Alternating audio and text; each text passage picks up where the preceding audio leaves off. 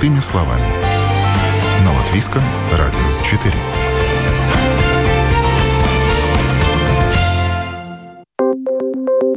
Доброе утро. В студии Юлия Петрик. В эфире программа «Простыми словами». В Латвии два года назад поправками к закону об энергетике был введен в обиход термин «энергетическая бедность». Это требование европейской директивы. Если в общем, то речь идет о совокупности факторов, когда потребитель по причине больших счетов и низких доходов не имеет возможности оплатить счета за электричество, газ, тепло. Такой потребитель назван энергетически бедным, то есть его доходов не хватает на то, чтобы обеспечить себя всеми необходимыми энергоресурсами для полноценной жизни. И подобная проблема ведь актуальна для всей Европы. На конец прошлого года 80 миллионов европейцев столкнулись с дилеммой сэкономить на комфорте, например, понизить температуру в помещении, но зато приготовить себе еду или сидеть на диете, но в комфорте. У многих уровень потребления энергии превышает их возможности. То есть, как говорят эксперты, формы энергетической бедности очень разные и отличаются по странам, как и количество таких бедных. Например, для одной страны характерна проблема нехватки электричества для нормальной жизни. В Латвии, по данным Министерства экономики, из-за большого потребления тепловой энергии в группу риска попадают люди с низкими доходами и большими счетами за отопление. Поэтому те, кто оказался в категории энергетически бедных, могут рассчитывать на поддержку государства. Однако параллельно государство видит решение проблемы, как сократить счета за тепло в повышении энергоэффективности зданий. Это долгосрочное решение. Эксперт в области энергетики Юрий Созелинш рассказал, что понятие энергетической бедности впервые появилось в Великобритании. Это макроэкономический показатель, и чем выше цены на энергоносители, тем больше прослойка населения, которая в текущий момент может быть признана энергетически бедной, что в этом году и было сделано в Латвии. В этом сезоне из-за небывалого роста цен на энергоносители государство оказало поддержку уже всем жителям. Э, дело в том, что э, отопление квартир э, и газа и тепла ну, абсолютно необходимо для некоторой части семей, которые не могут оплатить все расходы. Чтобы государство поняло, где они, сколько их, э, кому действительно нужно помочь, вводится такое изобретение. Это юридическое, социально-экономическое понятие. Каждая страна, конечно, должна толковать немножко по- по-разному потому что э, структура электропотреблений в домашних хозяйствах отличается. Великобритании от Латвии, Латвии от Швейцарии или Италии и от региона. Поэтому такое понятие должно установиться. Если уровень э, цен на рынке электричеством или газом достигает определенного э, уровня, Значит, мы, наша статистика должна указать, сколько у нас семей попало под э, понятием энергетическая бедность до 10%, может быть 5%, может быть 15% и, и так далее. Это макроэкономический показатель, но для того, чтобы на него реагировать. Абсолютно рыночное понятие и но социальные характеристики. Это был эксперт в области энергетики Юрий Созлинш. Ну, кстати, в Европе эксперты также допускают возможность скоординированного повышения цен на электричество и природный газ. Один из рычагов которые есть у правительств Евросоюза, это возможность регулировать налоги и сборы, которые входят в счета на энергию. Также считается, что еще одним решением является поиск альтернативных источников энергии, иными словами, зеленый курс. Продолжая разговор по проблеме энергетической бедности в условиях роста цен на энергоносители и путях решения проблемы, поговорим со следующим экспертом. Представлю сегодняшнего моего гостя в студии Латвийского радио 4, руководитель Ассоциации электроэнергетиков и энергостроителей Гуннерс Валманис. Доброе утро. Доброе утро. Итак, мы сейчас поговорим о том, что такое энергетическая бедность, для чего вводилось это понятие в Европейском Союзе и как оно может, может быть, даже нам помочь. В принципе, уже два года назад в дискуссиях такие три основные индикатора энергетической бедности были выявлены сравнительно ну, политические, но все-таки, чтобы делать уклон именно на возможность э, человека обеспечить э, себя необходимым э, в именно сфере энергетики. И выдвинулись такие три основные критерии. То есть первый критерий, если человек не имеет возможности или ощущает трудности оплатить услуги, которыми пользуется в сфере энергетики, это один критерий. Второй критерий, если он может еще оплатить стоимость услуг за энергетику, то есть за отопление отопление, горячую воду и такие электричество уже, можно сказать, является сравнительно слишком большой части от его бюджета. Это второй критерий. И третий критерий, когда человек просто он не получает возможность э, получить э, в таком качестве эти услуги, как это было бы нужно. Это может выявиться в такой ситуации, когда, скажем, очень старый дом, человек получает в нормальном объеме, например, тепловую энергию, но из-за технического состояния дома просто уровень тепла в этом доме невозможно поддержать в таком разумном объеме, и человек или замерзает, или второй вариант, конечно, это более популярно иметь в виду в других странах, но когда он не имеет возможности охлаждать свой mm-hmm. дом, даже, да. скажем, Теплых летом, странах, да, да, и mm-hmm. в теплых странах, да. Mm-hmm. Э, ну и да, все тепло уходит в энергонеэффективных домах, тепло уходит, а счета огромные, а тепла нету. Да. Но э, эта проблема стала очень серьезной в последние годы в Европейском mm-hmm. Союзе, да, по некоторым данным на 22 год около 80 миллионов человек были затронуты этой проблемой, и, возможно, сейчас еще больше после того, как разразился энергетический кризис. Так вот, э, почему так вот стремительно, на ваш взгляд, э, стала разрастаться эта проблема? Из-за удорожания энергоресурсов и из-за каких-то других факторов?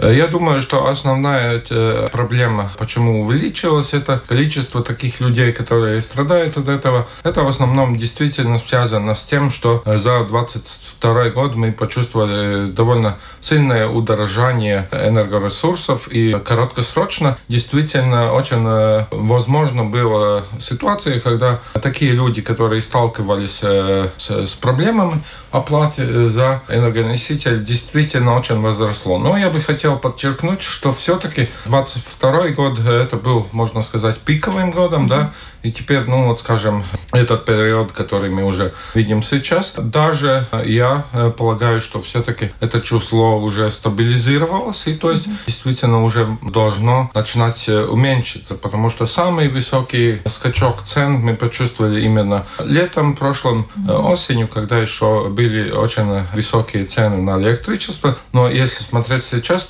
тогда они все-таки уже существенно стабилизировались. И то есть нету такого очень большого количества людей, которые должны платить, вот скажем, такую за цену, как они платили, скажем, летом. И если посмотреть, что это, сравняя с летом, это уже трехкратная разница между ценой тогда это, конечно, показывает нам, что этот риск таких людей все-таки уменьшился. Я думаю, что основная часть этих э, людей, которые э, в этой статистике были в 2022 году, я хочу упоминать еще статистику года перед кризисным, перед военным годом, тогда это число было существенно меньше, примерно 30 миллионов. Я думаю, что основная часть этих э, людей страдает из-за энергетической бедности как раз не в связи с ценами, на энергоресурсы, но именно со состоянием их э, жилых домов. Э, потому что если смотреть э, действительно экономическими цифрами, тогда 2020 год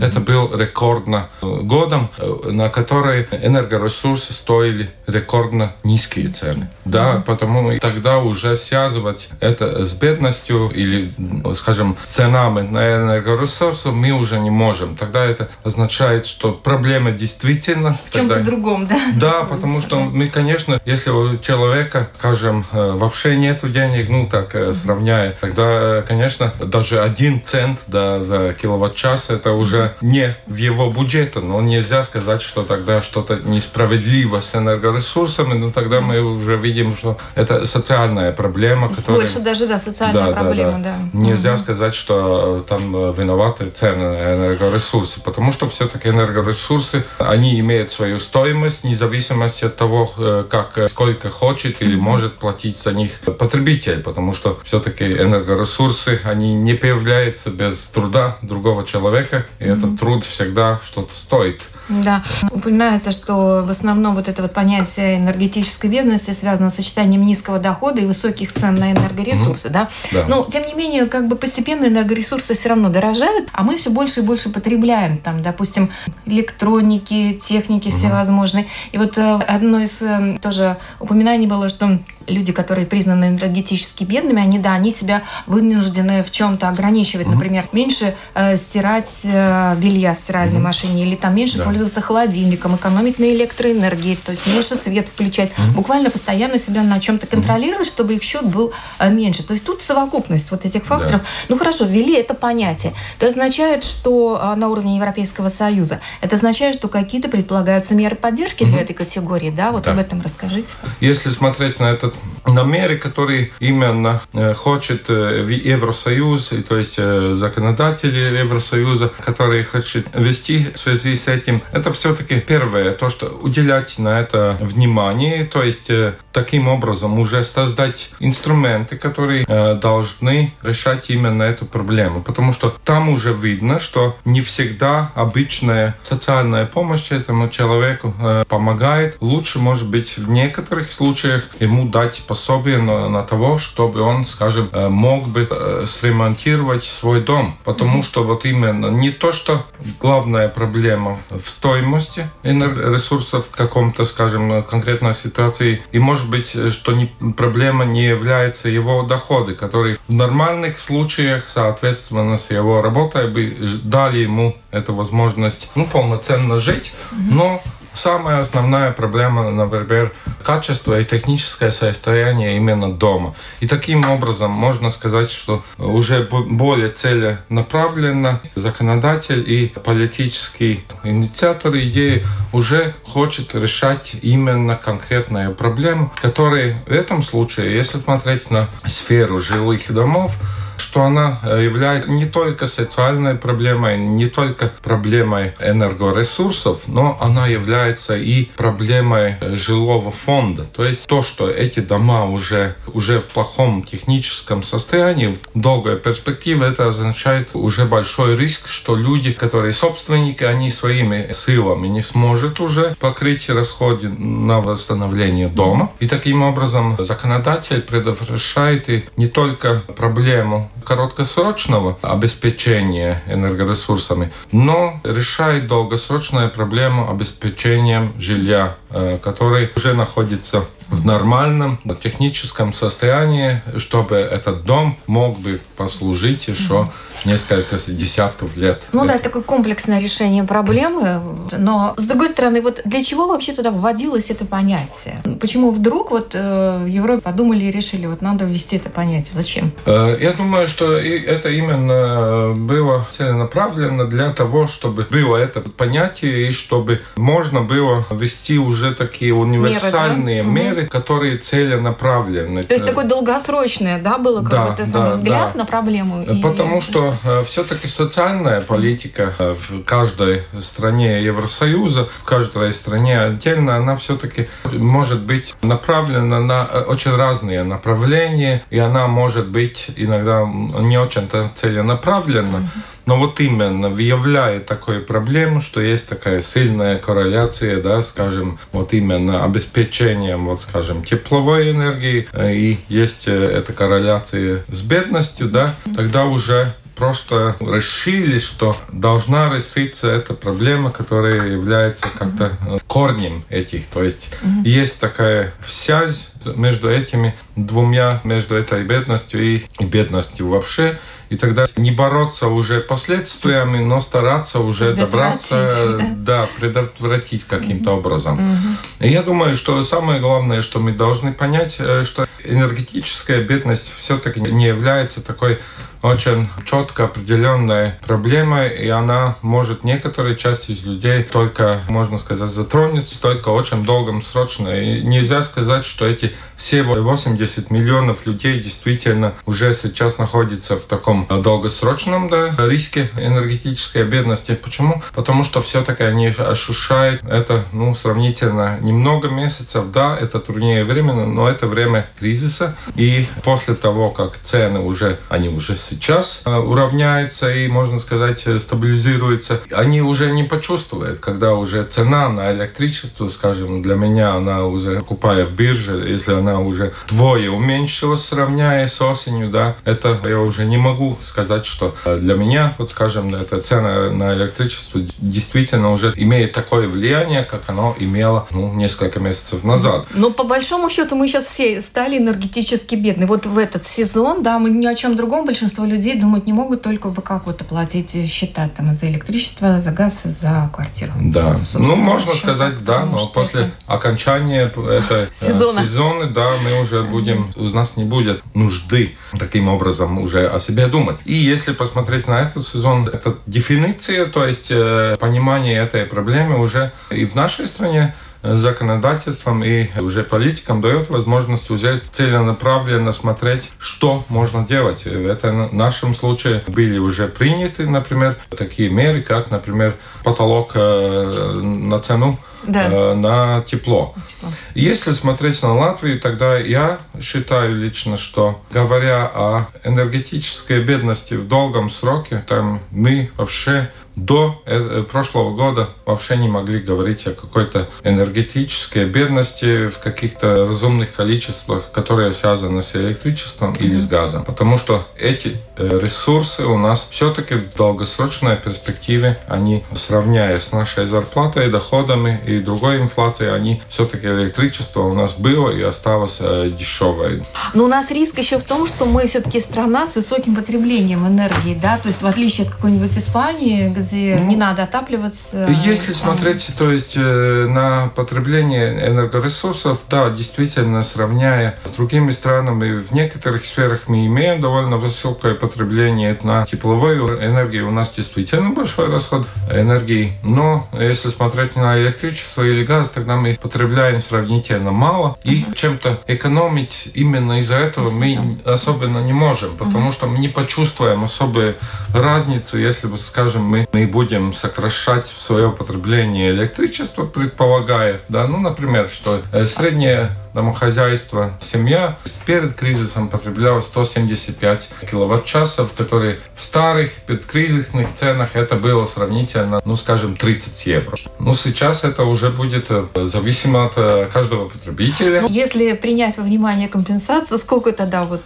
Я бы сказал, что это будет примерно от 40 до, до 60 евро. Но там уже очень э, большое отличие будет, как именно человек mm-hmm. потребляет и э, с кем он заключал договор. О новом, непонятном, важном. Простыми словами. На Латвийском радио 4. Напоминаю, вы слушаете программу «Простыми словами». В студии Латвийского радио 4 руководитель Ассоциации электроэнергетиков и энергостроителей Гуннар Валванес. В этом сезоне множество людей столкнулись с проблемой оплаты счетов за отопление. Части жителей пришлось экономить на потреблении газа и электричества. Новая проблема обрела название «энергетическая бедность». Сегодня говорим о том, в чем выражается проблема и как с ней справиться. То, что все-таки э, это картина энергетической бедности, она не так однозначна, как она кажется, может быть, в восприятии человека. И э, тут я тоже хочу э, очень подчеркнуть, что по-моему, одна из проблем то, что у нас до сих пор не очень-то, перед кризисом не очень-то был э, произведен анализ, чтобы понять, где именно у нас самая больная точка. И эти э, меры перед кризисом, которые были направлены, они не были фокусированы на основную проблему. А основная проблема энергетической бедности у нас все-таки тепловая энергия. То есть, Самое большое потребление, да, в общем-то. Там мы потребляем, э, то есть э, живой фонд, то есть э, ну, конечный потребитель, то есть житель. Там он потребляет самую большую часть энергии. Она является самым большим, то есть э, частью бюджета. И она имеет такой, э, можно сказать, неравномерный характер, сравняя месяц от месяца. То есть летом все имеет много э, средств э, свободных, потому что вообще не надо почти что платить за тепловую энергию, а э, зимой она подскачивает очень, сравняя с летом, да, у нас уже бюджет там может появиться на 30% больше расходов. И тут уже мы можем, смотря на эту проблему, уже придумывать. Мы не можем говорить что все люди, вот, э, которые сталкиваются с энергетической бедностью, что они не все в одинаковой ситуации, и каждая ситуация должна решиться как-то иногда по-другому.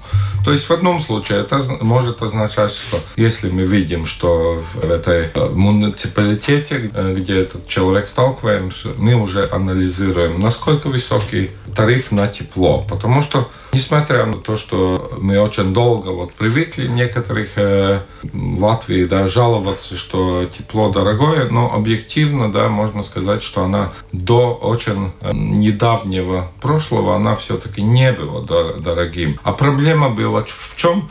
То, что э, в определенном доме оно просто уходит в холостую. Уходит, да, холостую да. и э, уходит в очень больших количествах. То есть тепло она дорогая, недорогая, но она просто очень э, сравнительно в неразумных угу. объемах э, расходуется в этом доме.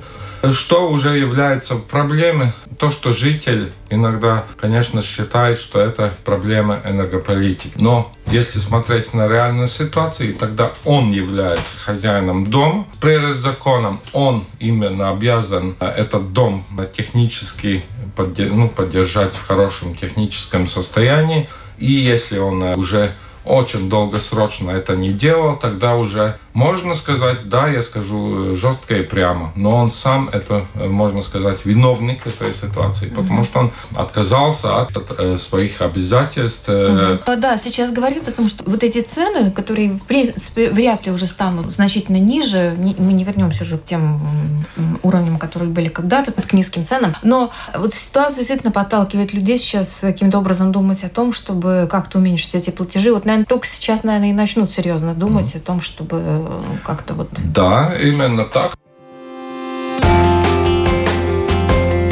О новом, непонятном, важном.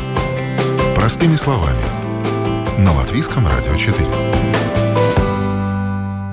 Но есть еще же проблема, это все понятно, что платить-то выгоднее, меньше, в общем-то, за отопление, конечно, утепленный дом, меньше уходит тепла, но а у нас ведь проблема в чем, что э, утеплить дом не так-то просто. Это куча согласований, куча бюрократии, это годы, да. и денег даже на всех не хватит, да. А, это можно там мечтать, но когда начинаешь реально решать эту проблему, это всегда не так просто. Вот, и да, это, это понятно. Это, все. это понятно, но это, с другой стороны, надо понять, что это можно сравнивать э, с тем, как две или больше взрослых людей то есть э, строить свои отношения, как решает между собой э, собственники э, с общей собственностью. Да? И, тут законы уже, ну, скажем, имеют только определенные границы, где, насколько и как мы можем повлиять на них. И, конечно, один из таких инструментов, как мы можем повлиять. Я думаю, это самые главные инструменты, которые нам действительно помогают. Это дополнительная поддержка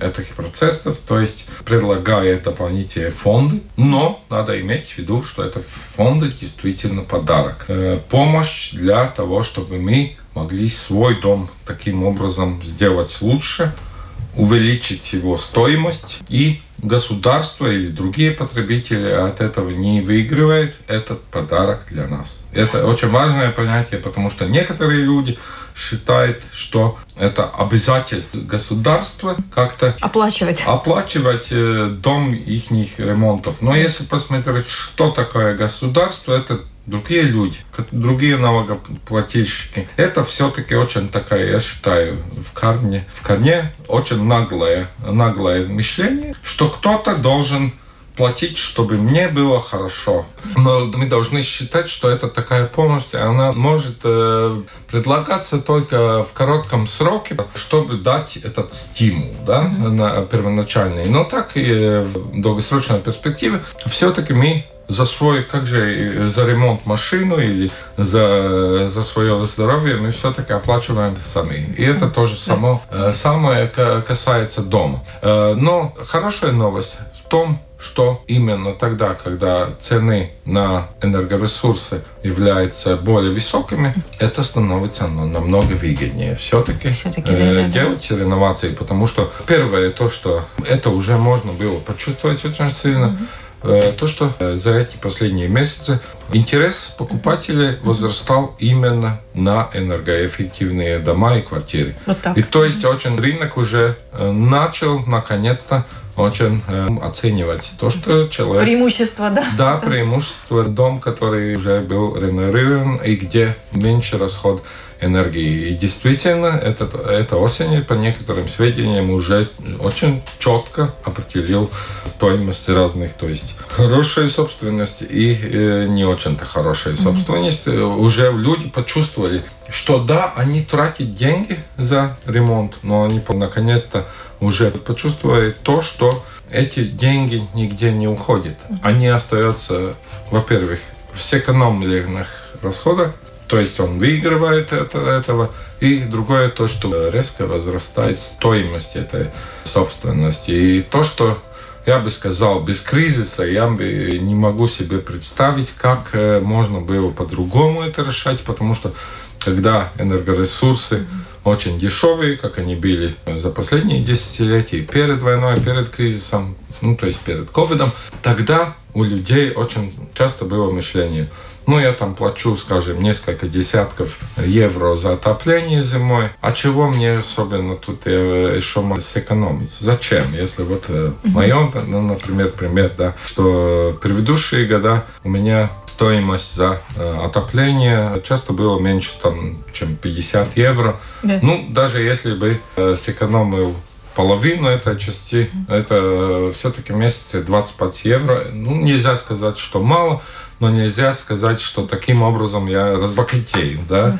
И некоторые люди думают, ну да, ну а зачем тогда стоит, во сколько мне будет... Кредит выплачивать, да. Да, все, выплачивать. Да. Но mm-hmm. все-таки сейчас дорогие цены это все поставили на место, и действительно уже становится очень оценимо и очень четко определено, что этот э, кредит стоит платить, потому что он уже меньше, чем э, эта разница сэкономленных расходов. Да, ну и плюс жить в комфорте, тоже да. немаловажно. Ну что ж, на этой позитивной ноте тогда завершим нашу беседу. В студии Латвийского радио 4 был Гуннар Валманис, руководитель Ассоциации электроэнергетиков и энергостроителей. Спасибо. Спасибо большое.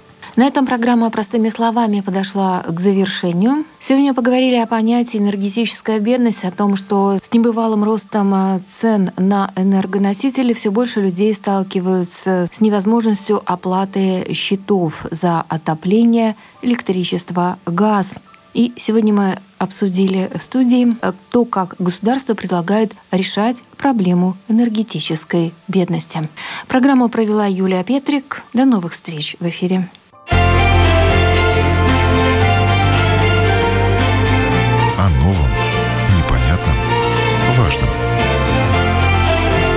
Простыми словами. На Латвийском радио 4.